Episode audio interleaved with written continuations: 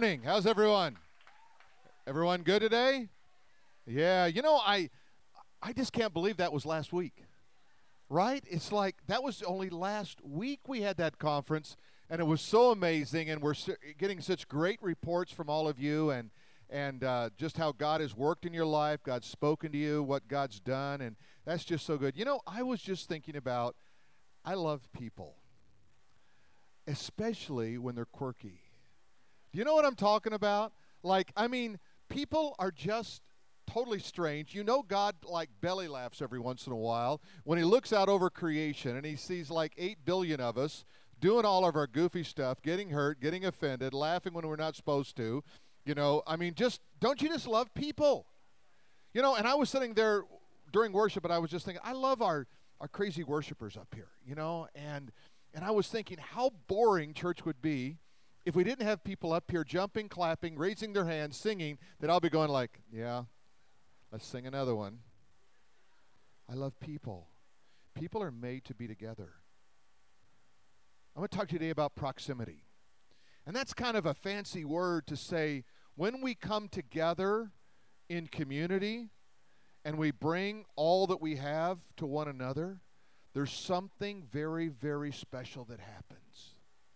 There's something that happens when I listen to you, really listen to you, and I hear you, and you know that I hear you.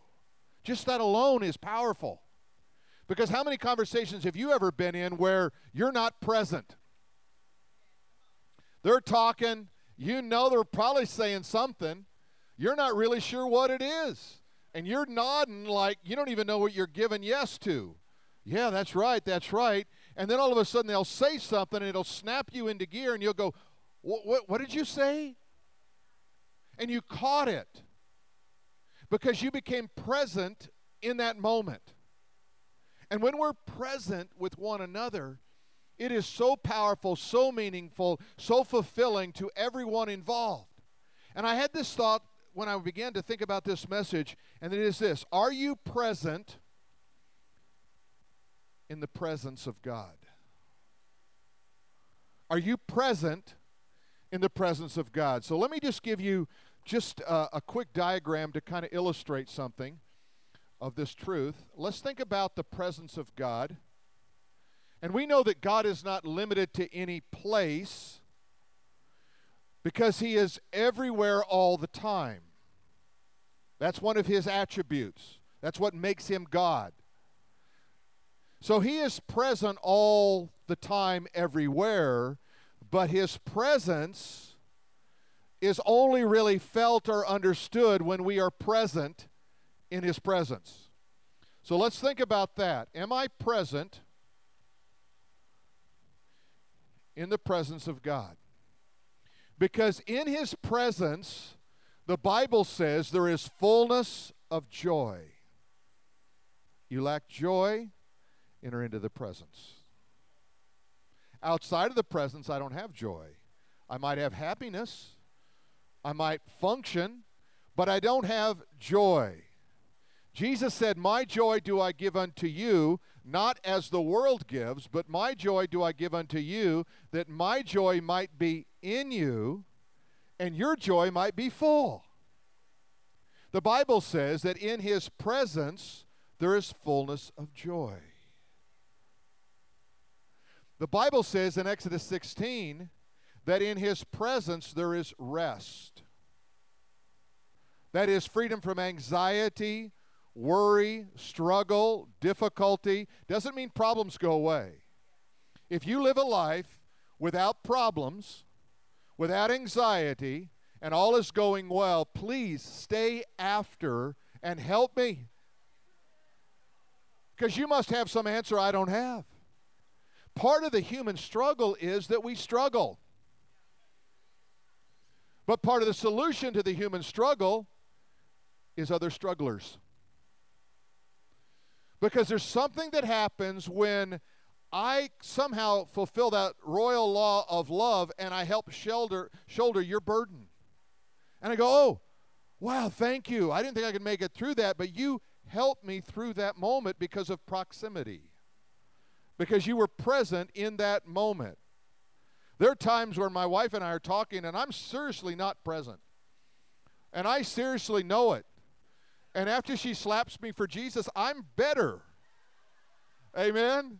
Oh yeah, yeah, okay, yeah. What did you, what did I just say? And I try to make up the best line I can think of that kind of might align with her nature and she goes, "You weren't listening."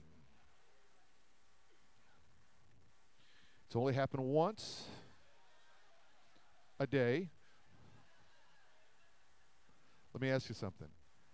How many times has God been present and you weren't present? He was speaking, He was giving you answers, but you weren't listening because you were distracted. I, wa- I, want to say more than probably I could imagine, but I, I don't want to live like that. I want to live in the presence. So, you know, many of you know I, I'm kind of a historian by nature and by training, and so those things interest me. And I was reading in a book uh, called The Triumph of the City, and it really kind of it kind of follows what happened with great cities and movements of people, and and what we could learn from that, and how, what came out of that. And this uh, this quote from uh, the book by Edward Glaeser uh, just caught my attention. It said in, in sixth century Athens. So now you're going back to sixth, sixth century Athens, where all this marvelous uh, architectural art philosophy was rising up. And it says artists and scholars from all over the Mediterranean world converged in a single spot. That gave them proximity and a freedom to share ideas. One smart person met another, and it sparked a new idea. And when I read that, I thought, isn't that what we're supposed to be like in, in life and in, in community and in church where we come together and something in you sparks something in me? Sometimes it's just comfort, and sometimes it's a new idea. Sometimes it's mercy instead of judgment. I mean, I mean, how many of you want justice? Only when it's on someone else. Amen. Right? You ever been pulled over by by an officer of the law and they somehow give you uh, the go ahead? Hey, you know what? Slow down. Take it easy. Now, in that moment, have you ever been tempted to say, you know, it's not fair? Not fair. I want justice. I want a ticket. Put a couple extra miles on it because I was really going faster than you think I was. Nobody would ever do that. You don't want justice. What do you want? Let's try it again. What do you want? When you talk to someone else, do you want do you give them justice or do you give them mercy? Ouch. Why did you have to say that? I don't know about you, but I always want mercy, but I'm loving to deal out some justice. You know what I'm talking about? Uh, you did, whoa, you did that. I can't believe it. I only did that eight times. You did it 10. You got to be kidding me. How about this? You're driving down the road, you're going five over because that's the acceptable limit to break the law. Am I wrong? You're looking around like, is there any police in here? Okay, and then somebody, you're going, so you're going 70. Somebody flies by you at 85. What's your first thought? Mercy or justice? Justice. I hope he gets a ticket. Then, if you happen to have the good fortune of seeing him pulled over as you drive by, what do you do? Uh huh. Yep. They needed it. Danger on the highway. Can't believe people would drive like that. I would have called myself, but I was too too busy talking on my phone and texting. In proximity, great things happen. I was reading about clusters of innovation. It's kind of a new term that's really kind of grown out of our world and the concept of 6th century Athens. And let me just give you the definition. Cluster of, of innovation are global economic hotspots where new technologies germinate at an astounding rate and where pools of capital, expertise, and talent foster the development of new industries in new ways of doing business. You go, oh, that's cool. So let me show you a picture of one. How about Silicon Valley? Have you heard of it? Okay, look at this map. Now, while you can't see all the, the names of all the companies there, it's pretty amazing because it is just literally cram full of great companies, innovative techn- technology, uh, capital, talent pools, everything else, and they've all converged. This is what this is what Edward Glaeser was talking about. There's a convergence coming here. we wouldn't have to go very far from there, and we could find a totally different industry called the wine industry up in Napa. And, and for some reason, Napa, because of a combination of what's there in terms of the soil and the climate, but also those people who had a vision to do something. And we could go around the world. We could, we could jump over to the East Coast and we could find ourselves in a place called Wall Street, and we could find there an economic convergence where there are clusters of companies who are determined to somehow take a dollar and make more dollars out of that dollar. We could go to different cities. We could find those cities that are just somehow they're experts in the field of medicine. It's kind of amazing if you go down to Houston, just the medical area alone, where all the hospitals are, is larger than the state of New Jersey. A convergence.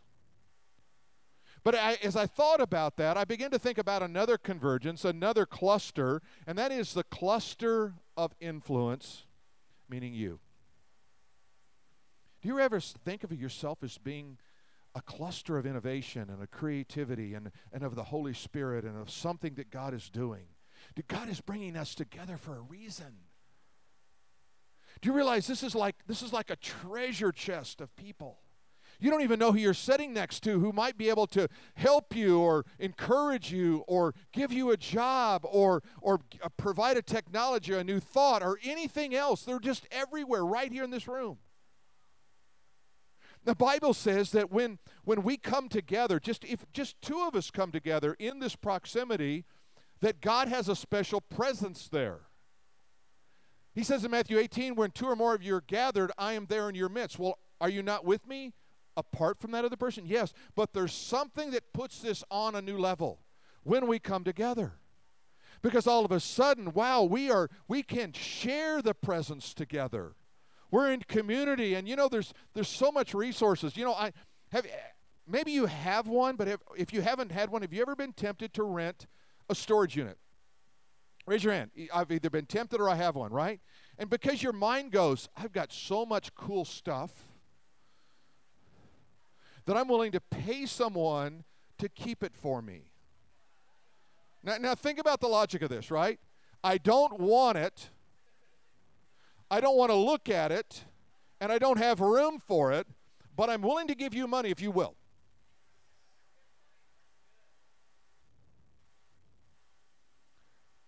They even have whole shows where people just get so tired of their stuff and paying rent on it, they leave. And then they have these things called storage wars or whatever they are, and you can go in there and you, you bid and you say, I'll give $20,000 for that storage unit. I don't know what's in it, but I'm willing to throw the dice. And they come in and they make it real dramatic. You know, they got the big, big jaws of life or whatever those things. Open the door up. They're going through boxes. And you just got to love the ones where they find nothing. You know, you go like, it was a stupid idea. Why did you want someone's junk? They walked away. Why would you want someone's stuff? But the idea is every once in a while they'll find something. That's what motivates them because they break into the storage unit and all of a sudden they find treasures beyond measure. And they go, it was all worth it. And they're motivated now for the next show to do it all over again, right? All over again. Did you ever think that your life is like a storage unit? And you've put away all these treasures that that could bless others, that could take you to a new level, that could make society better, but you've locked it away. And somewhere along the way, you need to take and you need to break off the lock and you need to say, I need to open up my proximity and my, my talents and my gifts to people all around me. When I was growing up, there was a lady that lived down the street. Her name was Betty Bergman. And Betty Bergman was a chain smoker. I don't know if you know what a chain smoker is, but it meant the cigarette never left her fingers. I don't know how she could do it. She could actually take a lit one and one that was gone. I mean, one that was on and one was getting started in the same finger, and it and it, she just it was, she was skillful. She could blow rings. She could do cool stuff. I'm like in fifth grade, right? And Betty Bergman, she'd come over. She wanted to see me. You know, she's got the cigarette, and she's Hi, Betty. How are you doing? Great to see you. You know, oh, you're so cute. Give me a kiss. And I'm kissing this ashtray thing. And I'm going, this is just, I don't know what's going on here, Betty. But anyway, but, um, but Betty, eh, but let me just side note that. But Betty Bergman, I was, I'm fifth grade.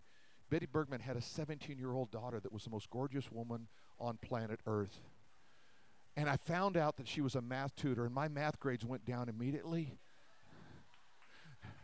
hey, come on, you know what I'm talking about? And so I said, Mom, I think I need a math tutor. And I said, I heard Betty's, uh, you know, daughter, oh, we, we can do that, yeah. And I didn't ever learn. My math kept going down. All I did was stare at her. I'm going like, I don't know, this girl. I don't even know if she was beautiful, but for, to fifth graders, a lot of women are beautiful. I just want you to know that right now, right? Now, now I married a much more beautiful woman than Betty's daughter. I did good, huh? Okay, all right. Just check it in. Got to get the pulse going there every once in a while. So Betty called my mom one day, and she said to my mom, I have emphysema. And the doctor said I need to quit smoking, which is near to impossible, but I also need to do something to take my mind off of smoking. And he suggested I take art classes down at the YMCA. Would you go with me? Now, what you don't know about my mom was my mom married at 19, and she married after one semester of, of college where she got a full ride scholarship in piano and vocal. My mother never had a piano one day of her life. I'd only hear her sing occasionally. And when I would ask her about the singing and the piano, she said, "Oh, I'm not that interested in it. I've got, I've got too much going on in my life." Well, in reality, she had nothing going on in her life. But then, when, when she went with Betty to take the art classes, after two classes, the art teacher said, I can't teach you anything. You're already too good. Here was this treasure of artistic ability in my mother, in oil and canvas, that she didn't even know she had. And it found expression, and, and, and some of you probably seen those pictures, but my mother, we, our, our house is filled with paintings that my mother did and started painting at 50. And it was such a, an extension of who she was that uh, she wouldn't sell them. She'd occasionally give one away, but it was because it was just who she was. And people were thrilled with what she did. And I, and I just can't help but believe with inside of every one of you here today, there is a painting that needs to be painted. There is a song that needs to be sung. There is a, an innovation that needs to be created. There is a copyright ready and waiting. There, there, there is a patent that's, that's resident inside of you. And you, you look at and you say, Well, who am I? And I don't have that. But remember, you were created by the hand of God to do something unique and special, not like everyone else. What would happen if that got loose. Here's the first truth I want you to grab hold of is that God clusters people together to achieve great things. We're clustered together. We're made to be together. We're made to listen and to learn and to grow and to help one another. That's what it means to be in community, isn't it? That's all that makes it so powerful.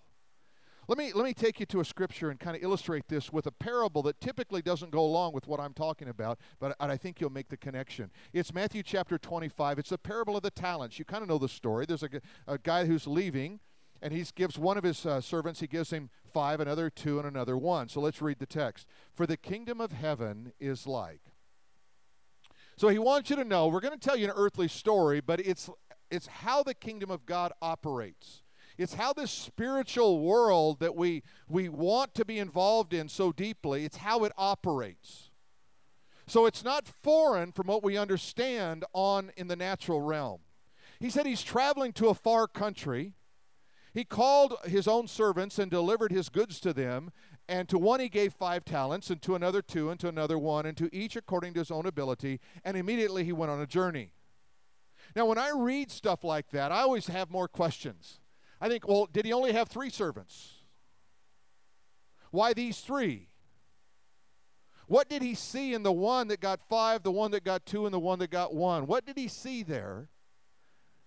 And did he really intend for them to operate independently of one another, or did he have a bigger vision for his servants than we imagine from the story?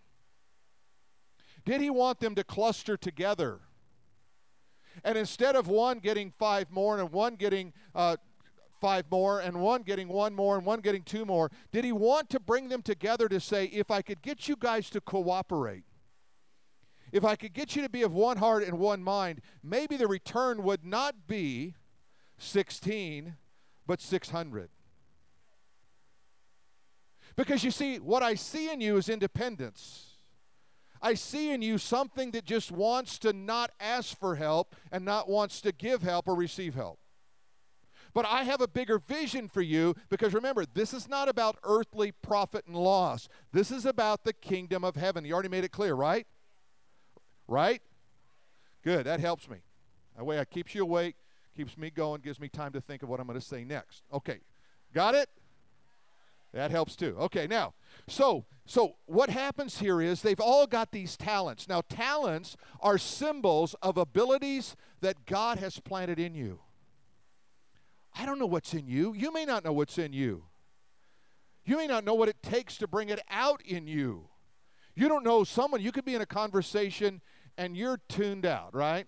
They're just, jaws are just flapping. You don't even know what the guy's saying, just flapping away. I don't know. And then all of a sudden he says something. The Spirit of God puts that in your mind, and you begin to go, wait a minute, I just had an idea. And a new company's birth. A new family dynamic is created.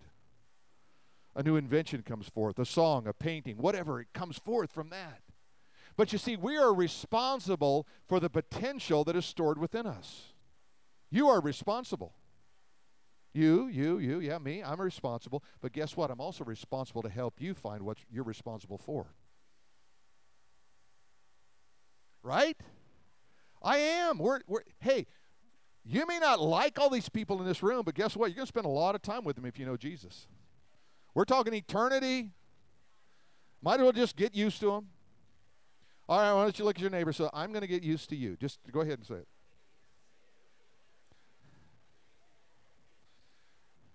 people,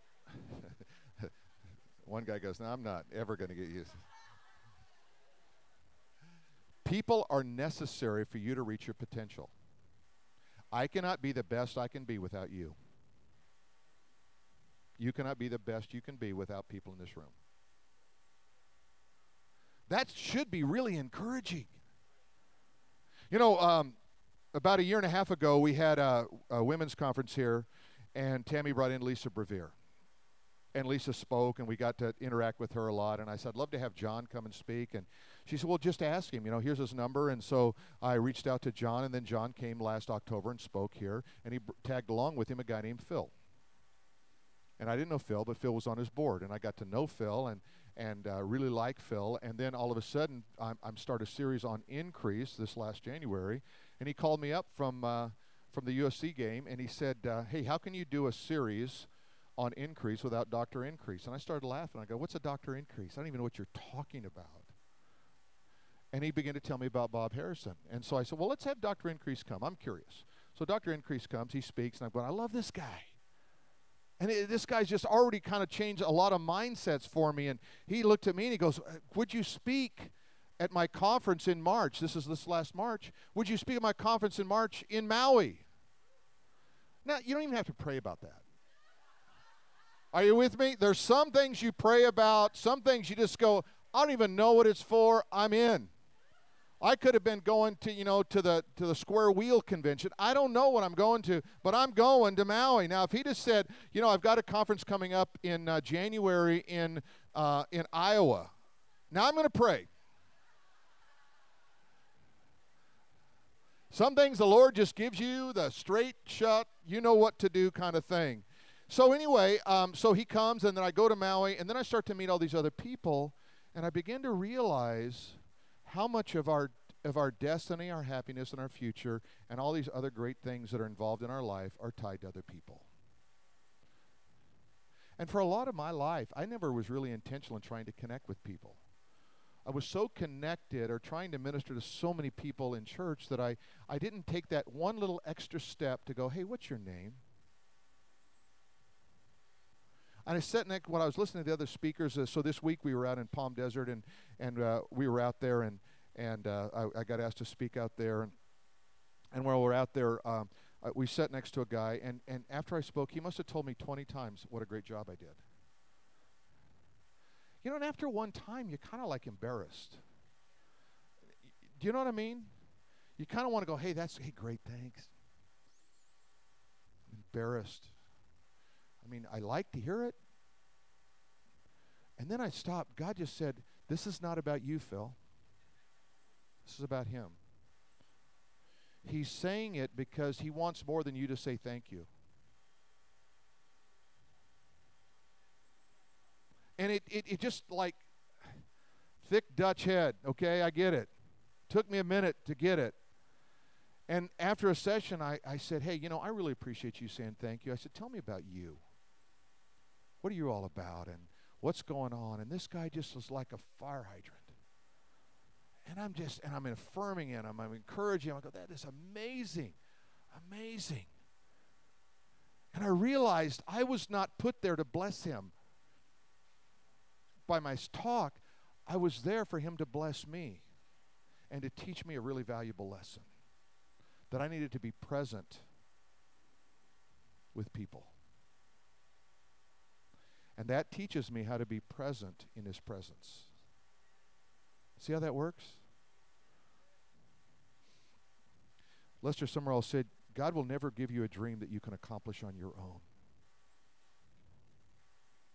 I like that. Don't you like that?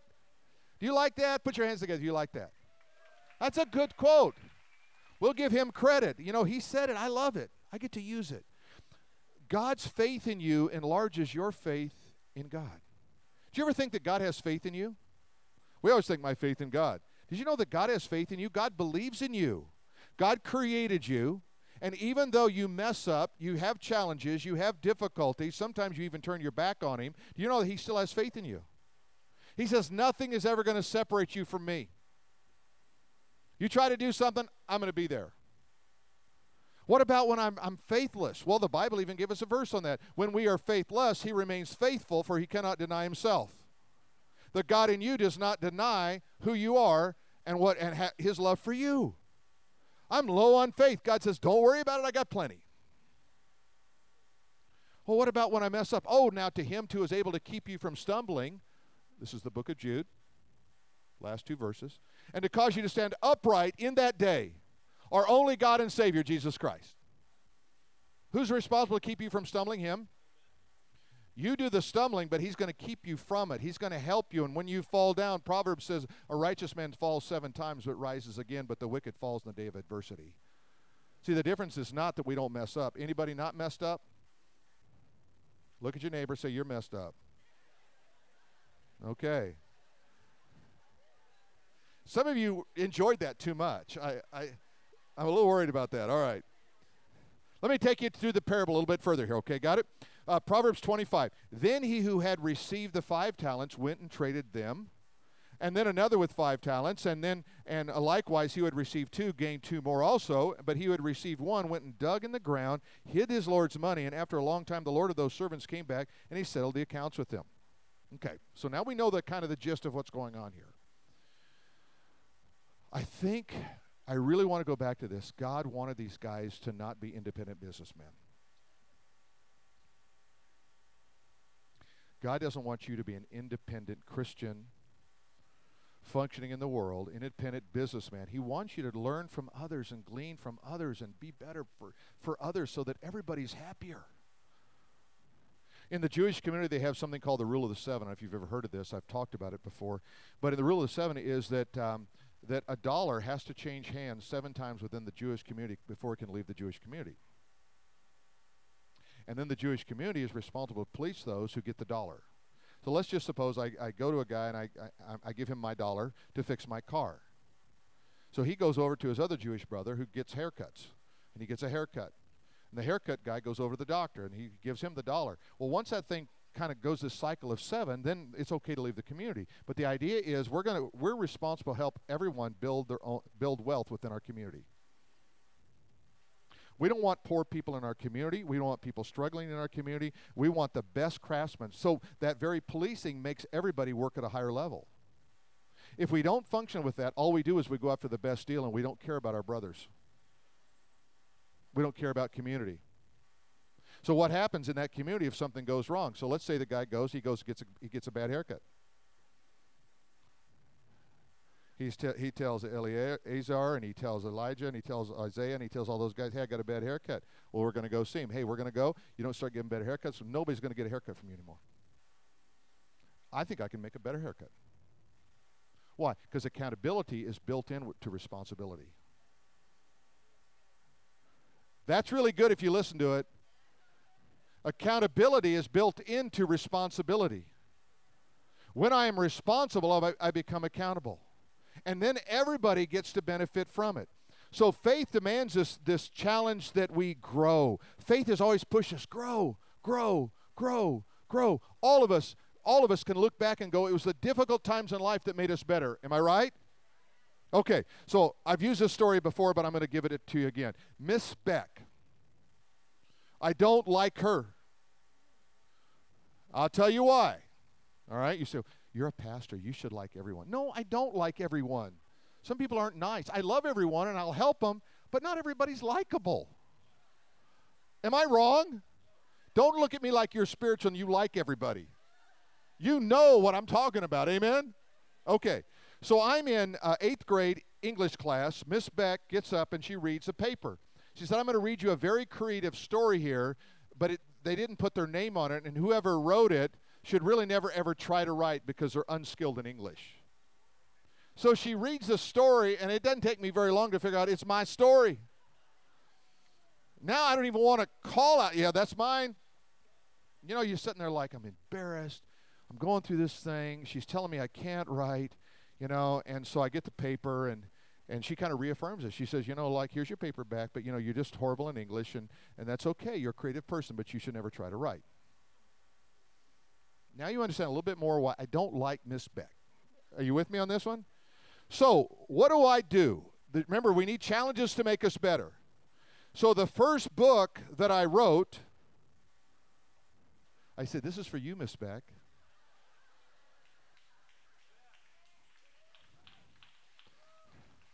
Without Miss Beck, I don't know if I'd have written the first book.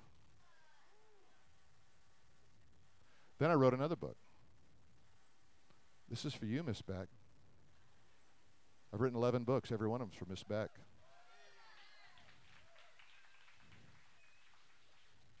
It's okay. We remember that some of the toughest things in your life will prove to make you a better person. And then you have a story that you can share with someone else that guess what will make them a better person because right now your mind is finding the Miss Beck in your life. You go, I remember her. Her name wasn't Miss Beck, but I, I don't like her either. But it makes you a better person. You will always move in the, in the direction of your dominant thought. Whatever you're thinking about, that dominant thought in your mind, if you think, I'm unhappy, prom- I promise you, you will not have a smile on your face. I'm a failure. I promise you won't succeed. If you have, I can't, I promise you, you won't. Because you will always move in the direction of your dominant thought. You have to change your thinking to move in the right direction of where you're going to be in life. And sometimes you have to be around people to do that. If you're around everyone who's bitter and negative, trust me, you get the bitterness tag. Because bitterness loves company, don't they?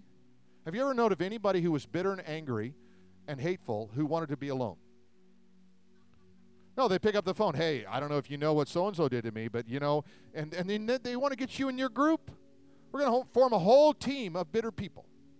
The Bible says, Beware lest a root of bitterness springs up in you, and by it many are defiled. Because it never operates alone. Joy, you can operate in joy alone, you can't operate in bitterness alone. Ron Carpenter said, Today's decisions are tomorrow's reality. Think about this. Let's just make it really simple. The things you will decide today will determine your reality tomorrow. So every day, get up and say, I'm going to make one decision that's going to move me forward in my future and make it better or make somebody else's life better. You don't have to have a big plan. You don't have to, have, you know, I, I, need a business plan on this one. This is this is heavy. No, you don't. One decision. What's the decision? I'm going to be kind. I'm going to smile. I'm going to help. I'm going to encourage. I'm going to pray. Just make one decision every day. Really simple. It doesn't have to be a complex decision. A simple decision, right? This is so good and so practical. Here's a, here, here's another thought. Make your life extraordinary. By extraordinary, I don't mean you have to create the Tesla car and send rockets to outer space. I mean, make yourself extraordinary, your life extraordinary, where people look at you and go, wow, there's something in you that just really helped me and blessed me. I'm going to tell you, I look over the years of ministry, and I'll tell you, the most extraordinary people were not the people that were the most successful or did anything big. They were people that operated in such a sense of the presence of God and the presence of people that you just you just were drawn into them and you loved them and they left an extraordinary life. Let me finish the parable here. Matthew 25. Then the Lord had received the one talent came and he said, "Lord, I knew you to be a hard man." You see the problem? He started out with a mindset that the master was a hard man. He said, Reaping where you have not sown, gathering where you have not scattered seed, and I was afraid. See, the real issue was he had a problem with the master from the beginning. This is a parable about the kingdom of heaven. It's about it. It's a parable that teaches us if you have a problem with God at the beginning, you're going to have a problem with God at the end. The train you get on, the tracks you travel will lead you to the destination of the tracks that you got yourself on. You have to get off that train. I want to get on a new set of tracks. I was reading, um, uh, uh, kind of did some more research about this because I'm, I'm interested in. They did a research of 90 plus uh, year old people, and they asked them, "What are your greatest regrets?" And the two top greatest regrets was number one, I didn't tell the people around me I loved them enough. You know, when I say that, what you, what do you want to do? Don't you want to turn to the person and say, I love you? It, it's okay to do that right now, by the way. I love you, Tammy. I love you, church. Right? Doesn't it feel better to be loved? That was the number one. Number two, this is interesting, they didn't take enough risks. They played life too safe. Those are the two regrets. You're not going to look back on life and go, you know, I'm so glad I played it safe and didn't do anything. Man, I just feel so good. And got the grandkids around you, and you say, What did you do, Grandpa? Nothing. I want to encourage you to do the same. You know, if you just if you just grow up to be a bunch of nothings and do nothing, it's going to be so great because we can all be nothing together.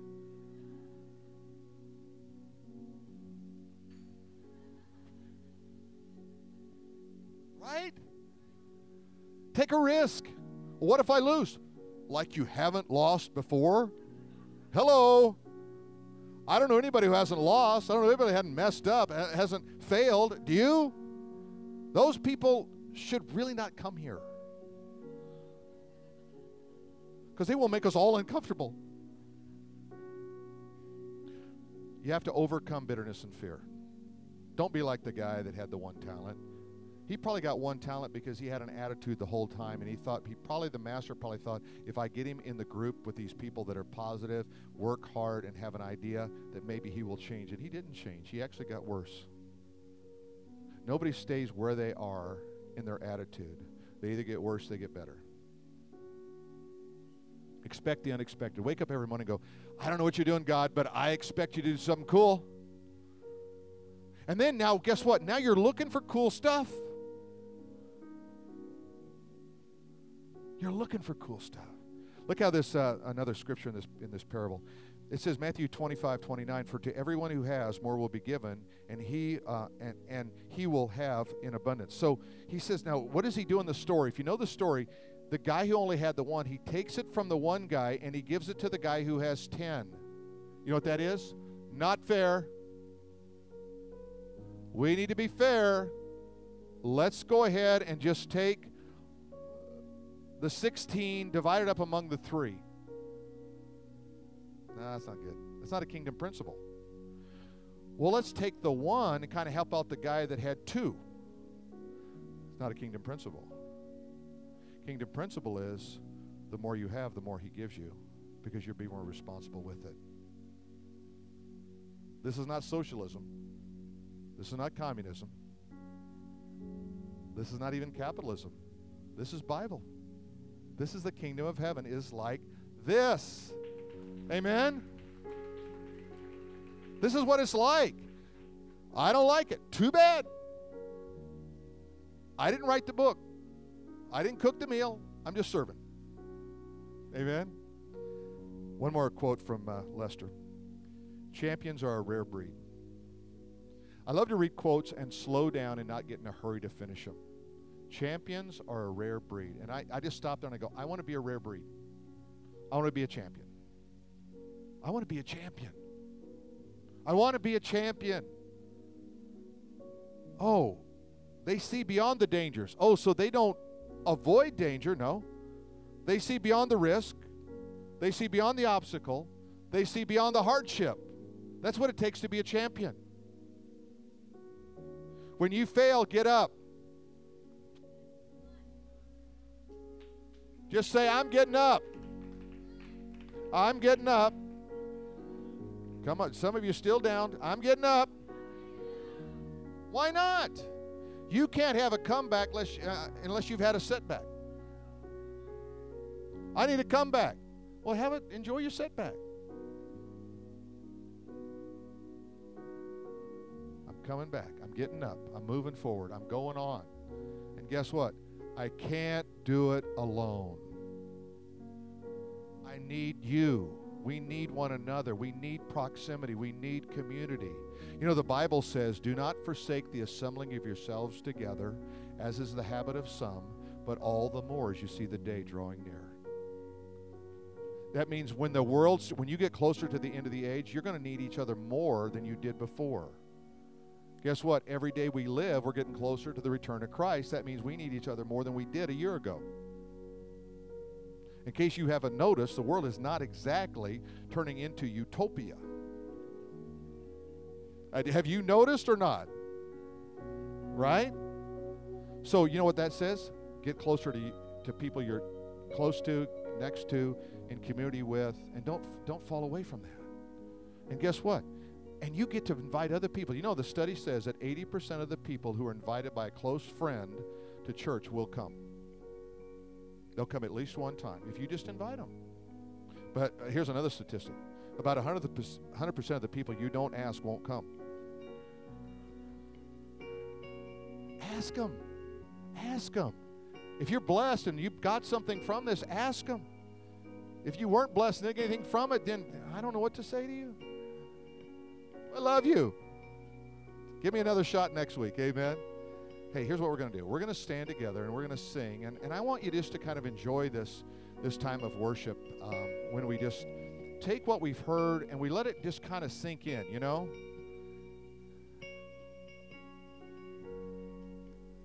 You know, when they cook a great steak, they set it aside and they let it meld. Is that the right word? And it kind of cooks on the inside. Man, I want a steak tonight, baby. Cooks on the inside. Here's what I want you to do I want this message to meld a little bit on the inside. Let it cook on the inside a little bit. Now, what did he say, and what's what's the application, and how can I walk in this, and how can I be better, and how, how, how, and and they just and so as we sing, let that have its effect. Now, here's a second assignment I have for you. In the first service, we sang at the end. And what, what's the song we're singing? Hallelujah, what a Savior.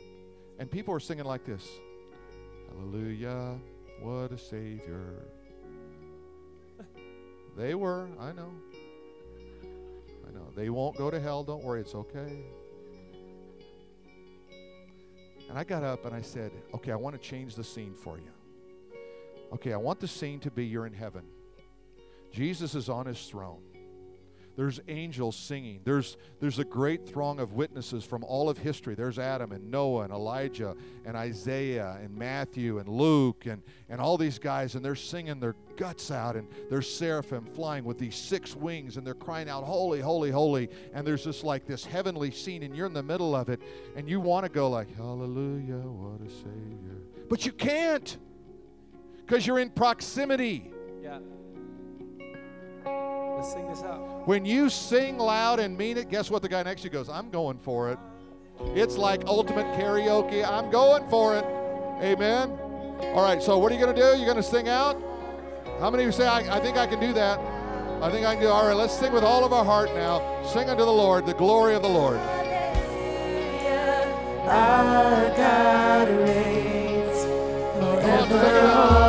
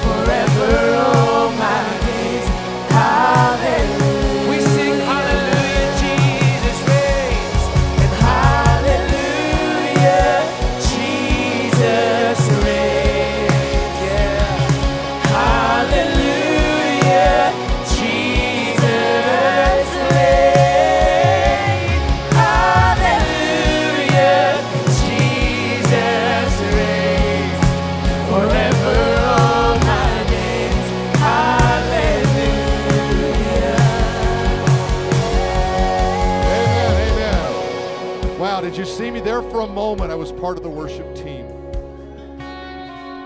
And that's saying a lot for a dude who can't sing. Amen. All right, hey guys, here's what you need to do. When you're going out, go by the prayer wall. Pray for just you. You can pull a name out and pray over it, or you can just walk by, put your hand on it, and go. I'm praying God for this point of faith here, this touch point of faith.